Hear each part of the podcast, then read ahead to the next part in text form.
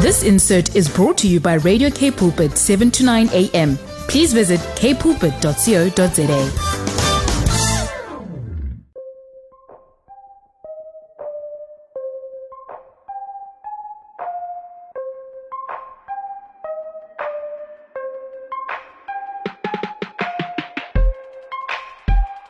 Voice of Change time, and today on the show I'm excited to be with one of my favorite authors and also just an incredibly special woman who's going to be taking us through some of the stories of the women of the Bible and how they connect with our hearts as people who often feel misunderstood. So welcome to Voice of Change. It's Lauren Jacobs and you are with me for the next hour.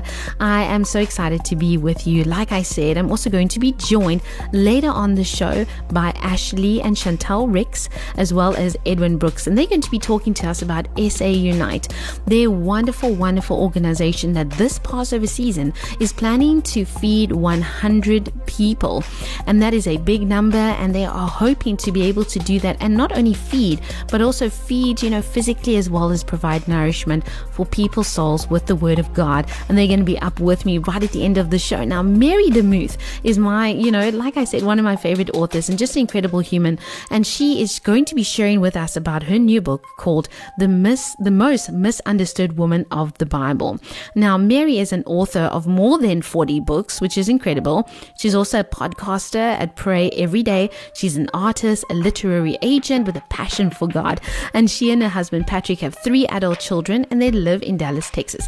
And you know what? Mary has written so many books. Like I said, over 40 books. She's also shared so prolifically on her own journey as a sexual abuse survivor and as someone with a powerful voice and compassion for other people. And in her new book, it's a very, very compelling book that comes out of just knowing that, sometimes we as people, all of us, feel misunderstood. And what can the woman in the Bible really teach us? How can just a plain reading of the Bible teach us more and more about their lives? So you know what? Mary's going to be with me after this. You don't want to go anywhere, because we're going to touch on some of the women that are misunderstood and why this is important for us today.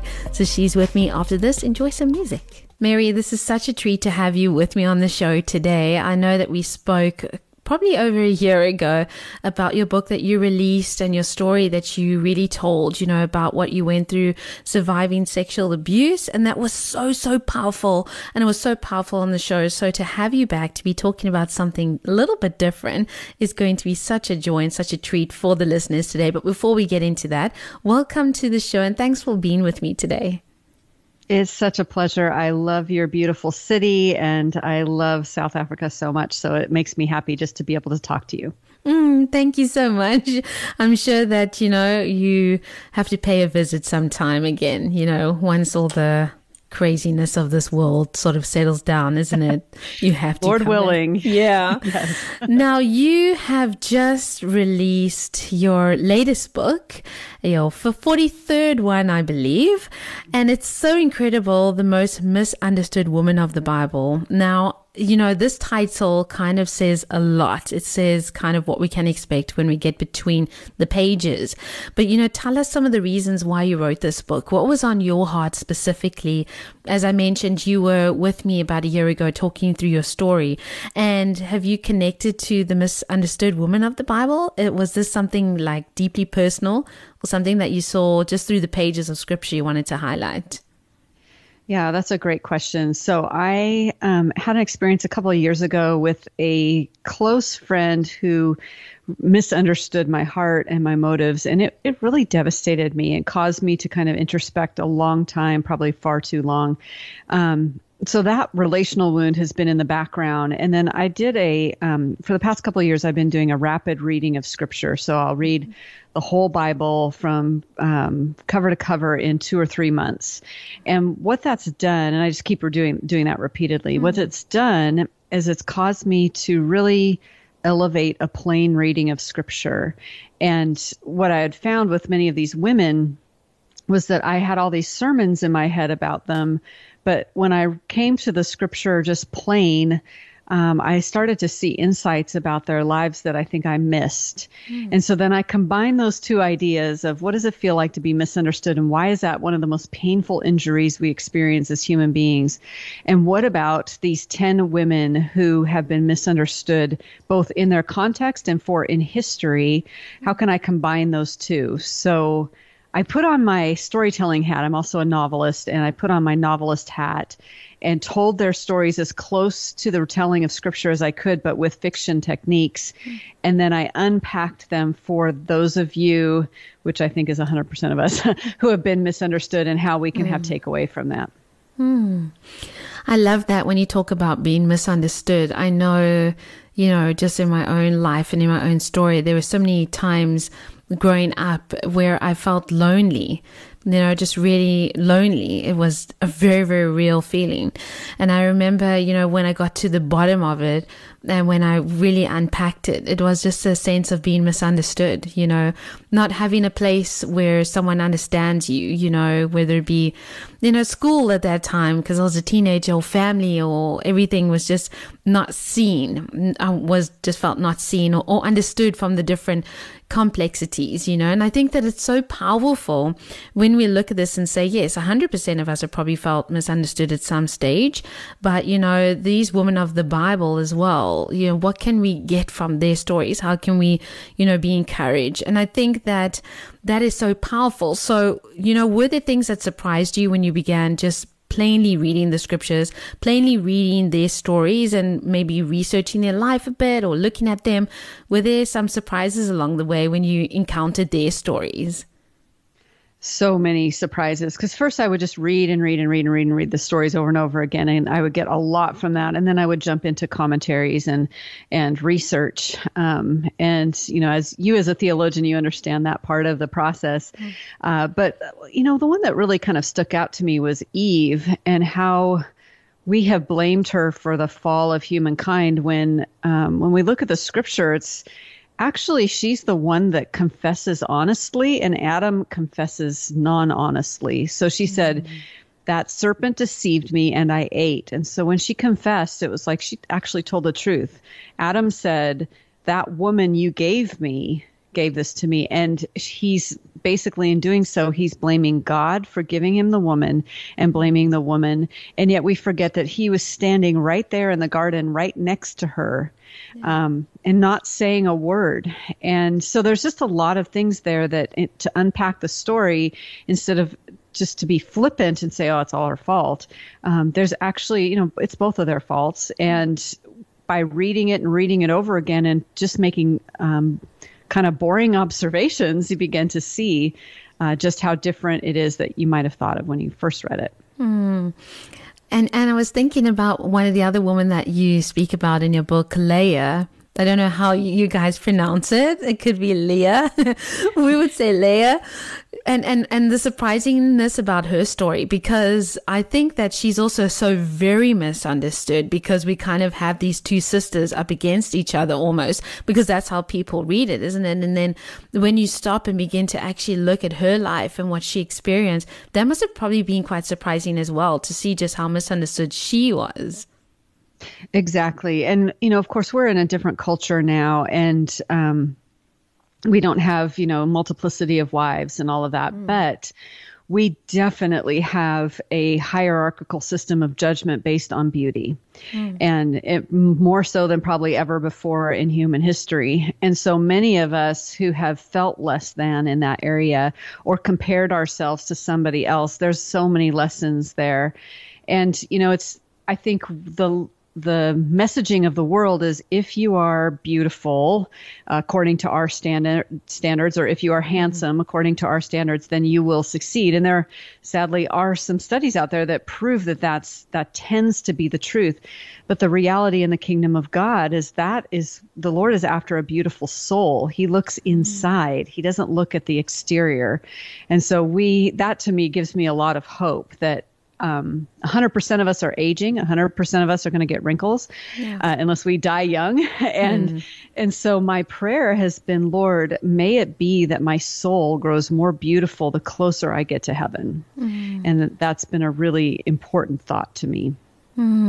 I love that as well. This is so interesting. I was having that conversation with someone just last week where they were saying, oh, this person is so beautiful. They're going to be so great at what they do. And I was like, how does the two go together? I just don't understand that. So someone that is not beautiful, in inverted commas, because, you know, that's abstract, is not good at their job or is not good at something they're going to do in the future. I just really kind of struggle with this, you know, and I think that it's so powerful that you're bringing that out as well. And I think that this is probably part of why this book is so important for Christian women, even today, like you said. And it's so important to note that we're living so far away from those times. You know, we're reading people's stories that are literally thousands of years old. And so their context is very, very far.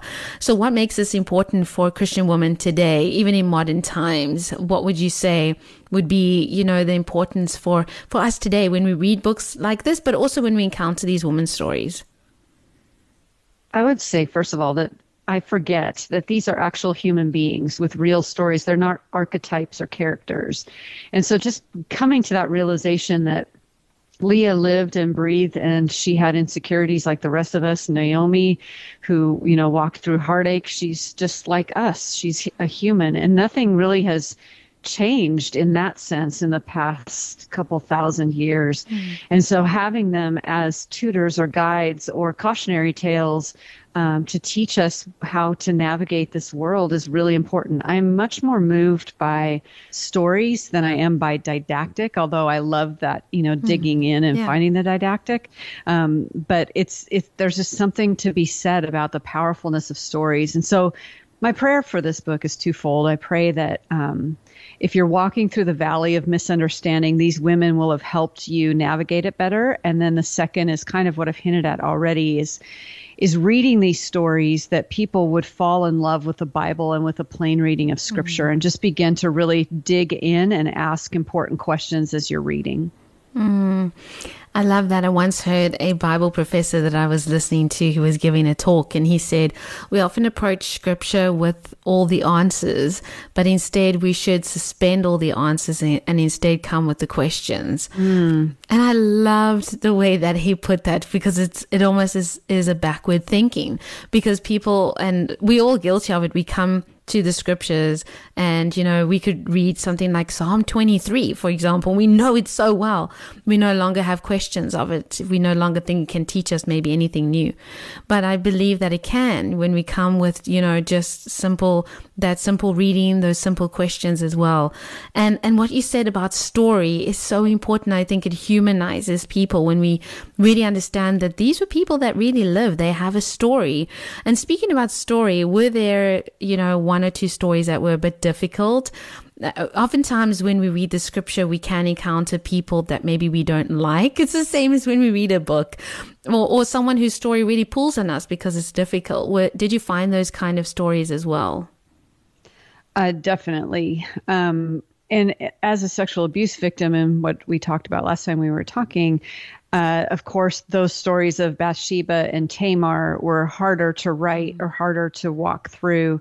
And particularly Tamar, because her story is kind of in the middle. So in other words, it doesn't have much of a resolution. And I think a lot of people who have walked through any kind of trauma can really relate to her story, because sometimes there isn't a little bow tied up at the end and it's like, oh, that story's ended well. There are some hints of it, and I think that's beautiful to look at and what I look at in the book. But it's also encouraging to know that you can live in the midst of an unfinished story. Well, I love that. And I think, yeah, like you said about Tamar, it's so her story is very hard to read. And there's almost that culture of silence that seems to embody how she has to live with her brother taking her into his house, which is a good thing, but then saying, you know, just be quiet. And I think that must really resonate with so many people and so many victims and survivors of abuse. And I can only imagine that reading that story and telling it must actually be quite a deep experience. It is. And you're right. I mean, there's a culture of silence around her. Her brother says, don't talk about this, and then takes her into his home. The encouraging part of it is that her name means date palm. And in the Middle East, when I visited Israel, I learned from one of our guides that the date palm stays close to the ground until it's maturing, and then it jumps up into the sky like a palm tree. Mm. And that was kind of perhaps her story as well, because we see that her brother named his son, so her niece was also given her name. So she's the third Tamar in the Bible, or Tamar. And so there's this hint of redemption, that she did have a good life, and that she was so well loved that a child was named after her. Mm. Wow, that's also really, really special. Wow. And I also was reflecting on the fact that, you know, there are these truths that you end each chapter of the book with, truths about being fully understood as ourselves and questions for discussion. I think that's very important in a book as well.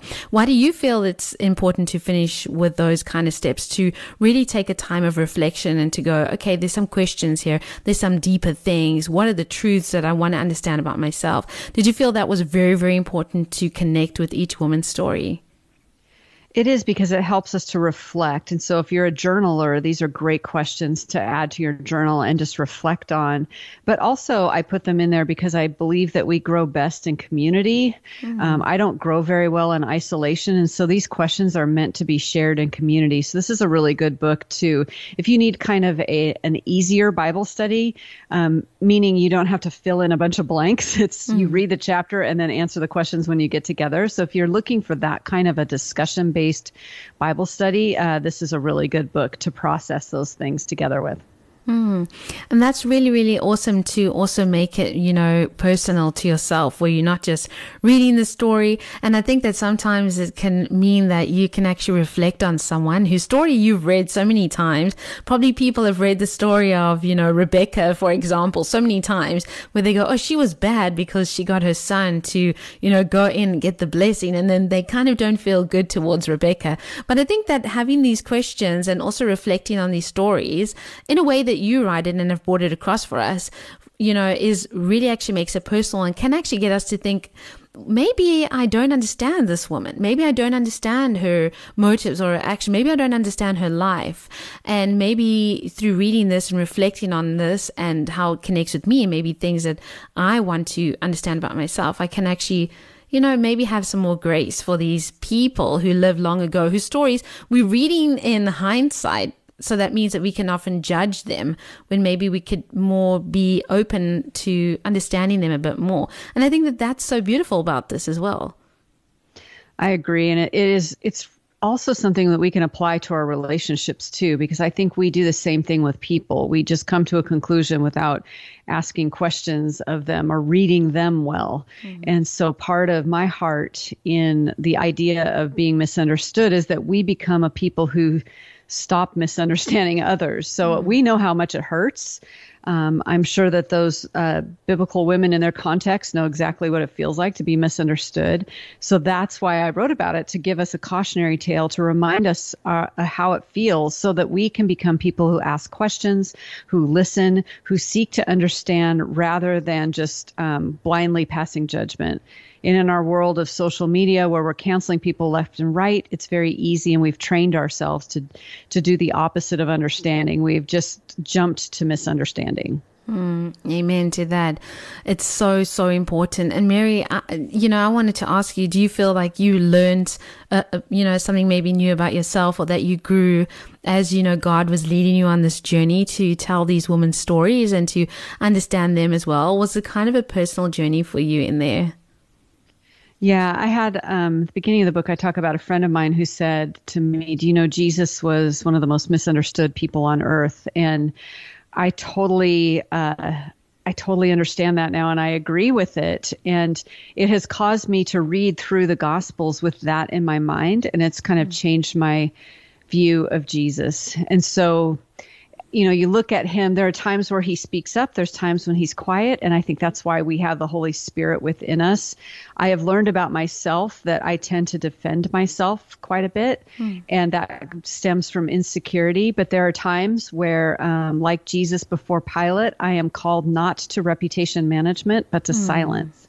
And that has probably been one of the things I've learned the most about myself. That's beautiful. I was reading just last night about, how Jesus stood before Pilate and how quiet he was. And I was reflecting on that again, and also reflecting while we're talking about women on Pilate's wife, what she did and being that final advocate for Jesus before he went to the cross. And I think I was kind of just reflecting on her and what that must have taken in her life. And I think so many women in the Bible, because maybe we don't have their name or they just, feature very, very briefly, we can kind of maybe overlook their stories or don't realize how much they went through or how impactful one moment really was, but all the moments leading up to that moment. And I think that it must be so beautiful just to look at this afresh and say, these women all have a place and I can learn from them and they can still teach me, thousands and thousands of years into the future, which is where we're sitting now. We can still learn from them and we can still grow from them. We can still be challenged and changed.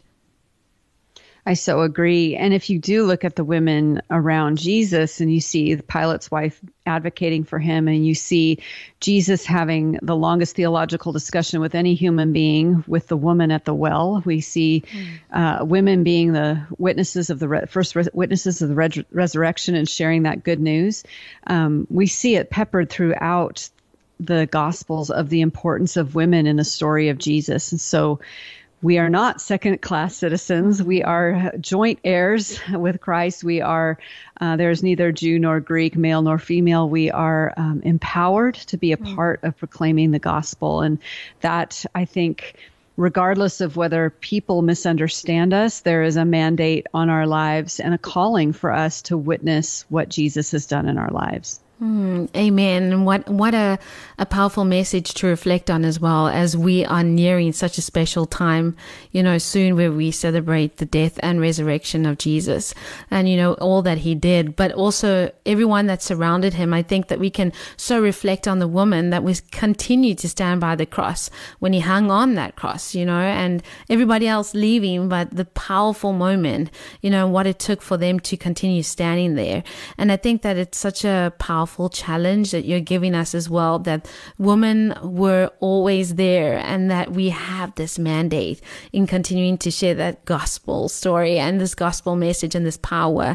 And Mary, it's so important to, I want to ask you a question about, the written word, because like I said earlier on in the interview, and I asked you this off air as well, you've written so many books and, just writing so many beautiful books and so many truths for us. Why do you think that the written word is still important? We, know that a lot of people talk about, there's podcasts now, or there's different ways to hear things. You don't actually have to read, you can just put something on while you're driving in traffic and you can just listen. There's so many things that people talk about, but why is the written word still so important? It is because it lasts. And, there's a difference between someone telling you something, which is great, or something that someone writes down for you and you keep it forever. There's just something very powerful about that. And for me, you can go back to it. You can reread it. Of course, you can watch a YouTube video again, but there's just something accessible about a written word in a book. And as an author, of course, I'm very pro written word. But anyway, I feel like it's important, and I don't think it's died. Yeah, definitely not. I agree with you. Mary, I want to say thank you so much for being with me today and for sharing a glimpse not only into this beautiful new book that you've written, but also into these women's stories, and also just this message that we often, sometimes all of us, feel misunderstood, but we can actually learn and grow from these women who really, really did live, and their stories. And so I want to say thank you for being with me, and just say as well, all the best for this book, for the beautiful stories that are going to come out of it, that people's lives who are going to be touched and changed through reading this. So thank you so much for being here today. It's been my pleasure. Thanks for having me on. It's a full house here today with me on Voice of Change. Today, I have Edwin, Ashley, and Chantel with me today, all from SA Unite. Before we get into the wonderful things that you guys are doing, welcome to you guys. Thank you for being on the show. Thank you for having us.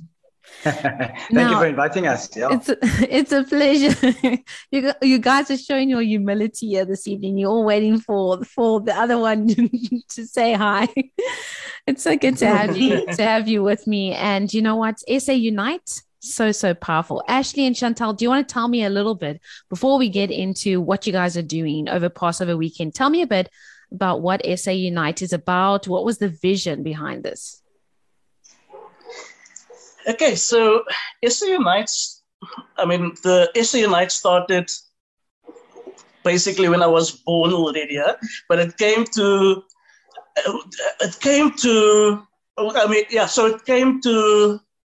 kind of fruition in 2018.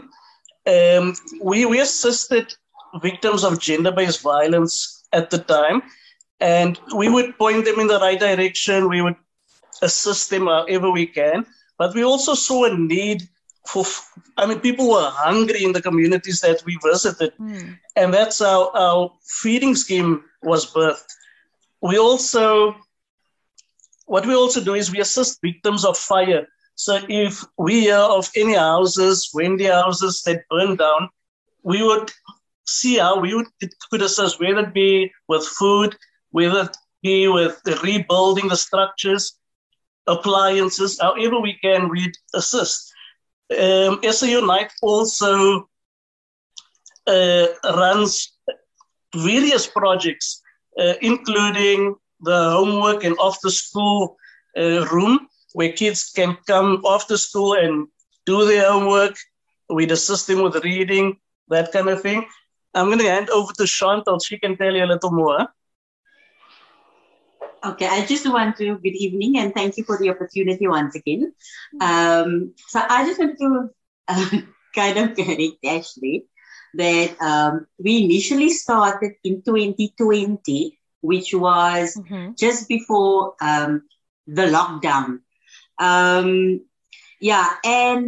We have quite a huge vision which the Lord laid upon our hearts. We were going to have, we still aim to, and we trust the Lord for the resources and the people, that we will be able to collaborate with and to unite with, and hence the name SA Unite. Because we believe where there's unity, the Lord commands a blessing.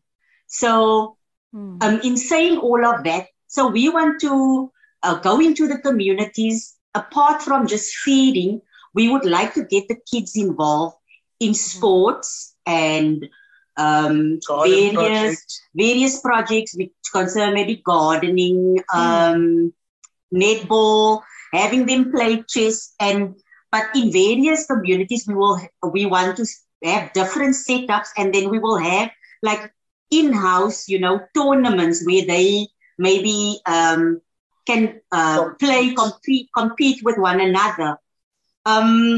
So that is basically the vision. And just when we started out, we lockdown it, and we were only bound to the soup kitchen. That is the vision of SA Unite. And so like Ashley said and mentioned, that we run various projects. We have our current also sanitary care packs that we are busy collecting sanitary pads, roll-ons, face cloths for girls that are unable to afford a packet of sanitary pads. Yeah. So we have like a competition going on the SA Unite group where we have schools that or people that nominate the school, and there's 3 schools currently. Or the two with the highest votes will be those that will benefit from the sanitary packs, 100 sanitary care packs each. So this will be running till the end of April. That is now apart from the Passover weekend that we also working with. This is a really big and awesome vision. So many different aspects going into this. And I absolutely love everything that you guys are sharing. Now, Edwin, I also wanted to touch on, the Passover weekend, which is what Chantel was chatting to us about. And to say, this vision to feed 100 people or probably more if you guys could during this Passover weekend, we know coming up soon. It's a very important time, you know, a very important time for so many reasons, but I love this greater vision of saying this is what Passover is also about. It's about reaching out to people. It's about taking care of people. It's about taking care of our communities, our society, caring, love, showing that kind of care. So Edwin, tell us a bit about how this and what is this about, you know, feeding people during this time. It's particularly quite incredible and quite encouraging to see you guys doing this. So thank you very much, Lauren. And then maybe just before I go on that, I think Chantel and Ashley is being very humble here and very unassuming today. And they're not telling you that they have so far fed over 50,000 meals. Wow. Over the last 3 years, you know, they've raised so much money just on their own energy. And just like they say, they do everything by faith. And so that's how I got a hold of them. Maybe just to start why we are here today is I've been involved in various ways and means in South Africa with NGOs, NPOs, in the Overstrand as well. But the one thing, and I want to touch on what Chantel was saying, that the Lord has always laid on my heart is that we cannot make a difference in our nation unless we come together. And I was just sitting, you know, during December towards the beginning of January, and I prayed and I said, Lord, you know, I'm involved in a number of things, but I'm just not seeing what you are saying. And believe it or not, I went on Facebook and I just searched in something about South Africa Unite. And I came across the group and the Facebook page, and by then the group is already by 40,000 followers, and I was like, what? So anyway, so I contacted Ashley and I said, hey, listen, I'd love to support, I'd love to get behind this. What can I do? You know, and from there on, here we are, we connected with one another, our hearts connected. And then when as we shared and we prayed, we said, hey, listen, let's do something over Passover. And I mentioned the word Passover to Ashley specifically, and he will tell you more. And I'm sure his heart is leapt when I said Passover, because not everyone talks about Passover. Everyone's all about Easter, you know, and I just really felt like, well, it's been a while, like between my wife and others, you know, in our own little corners, we feed people and we give. We've got a little storehouse that we collect stuff and there's people that are able to get, and we support small soup kitchens and all of those things over time. But I just felt like that things need to become much more sustainable and things need to become much more. We need to reach so much more.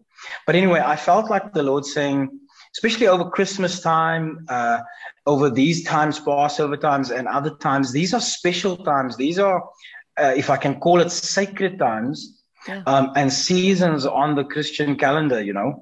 And we've lost the meaning of Passover. We've lost the heart behind it in that in Christ's provision, we are able to do what we are doing today because of his provision, because of his protection. Amen.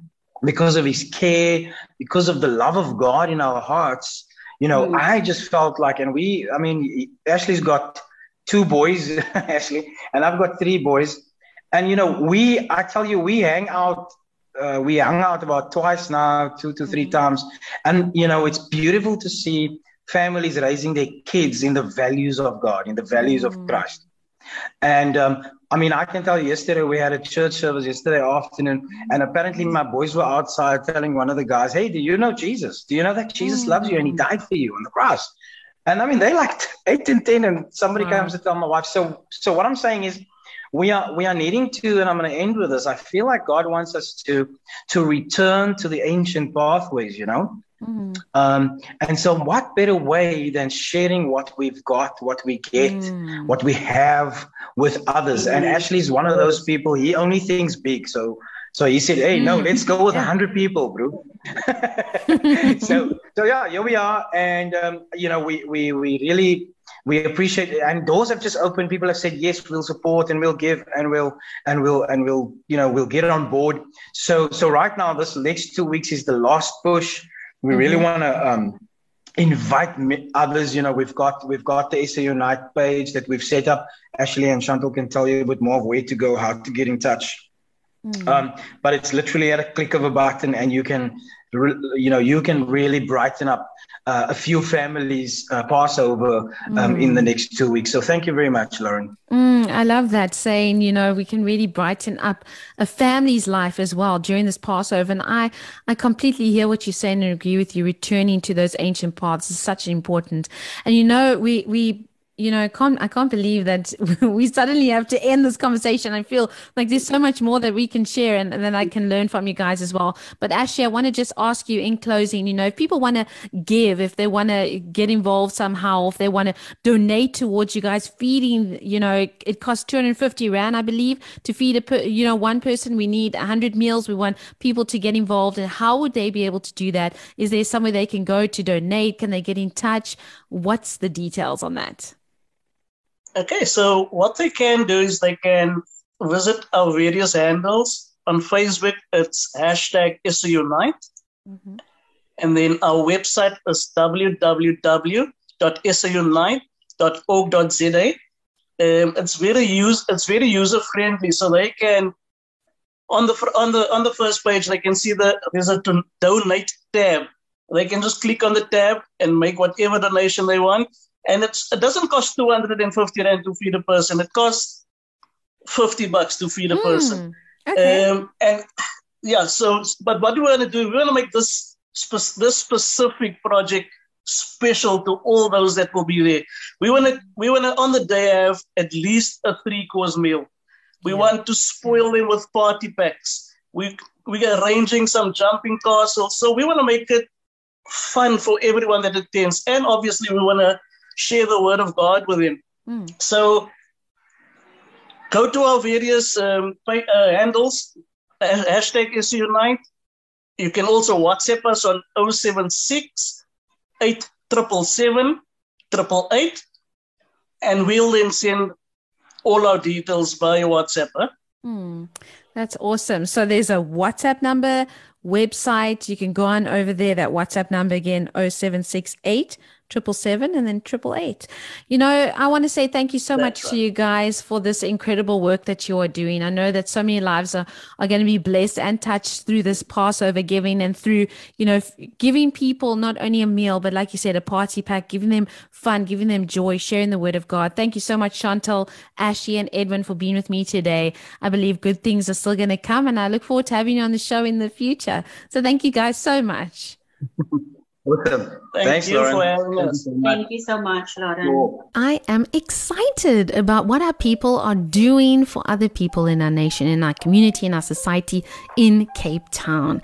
And I'm so excited about what SA Unite are going to be doing and feeding people, bringing them the word of God, giving them a party pack, giving them some fun, and giving them a Passover to really celebrate, like Edwin said, a sacred season that we can get back to and that we can really celebrate. And I love that.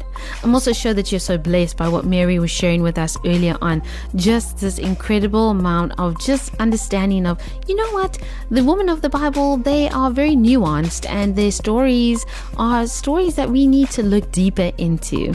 And I've just loved having Mary on the show again, talking to us about the misunderstood women of the Bible. That brings me to reflect also on the many times that we as people feel misunderstood. And oftentimes, like I said to Mary in the interview, something that I reflected on, growing up as a teenager, and that sense of loneliness that I often felt, being surrounded by, friends and family members, but often feeling very, very alone. It was such a real feeling for me. And it was one that I had for many, many years. And when I began to unpack it, I really realized it was because I never really felt connected, never really felt like people really saw me, or never really found my people or my tribe, never really found people who saw me for who I was, respected that, and loved me regardless.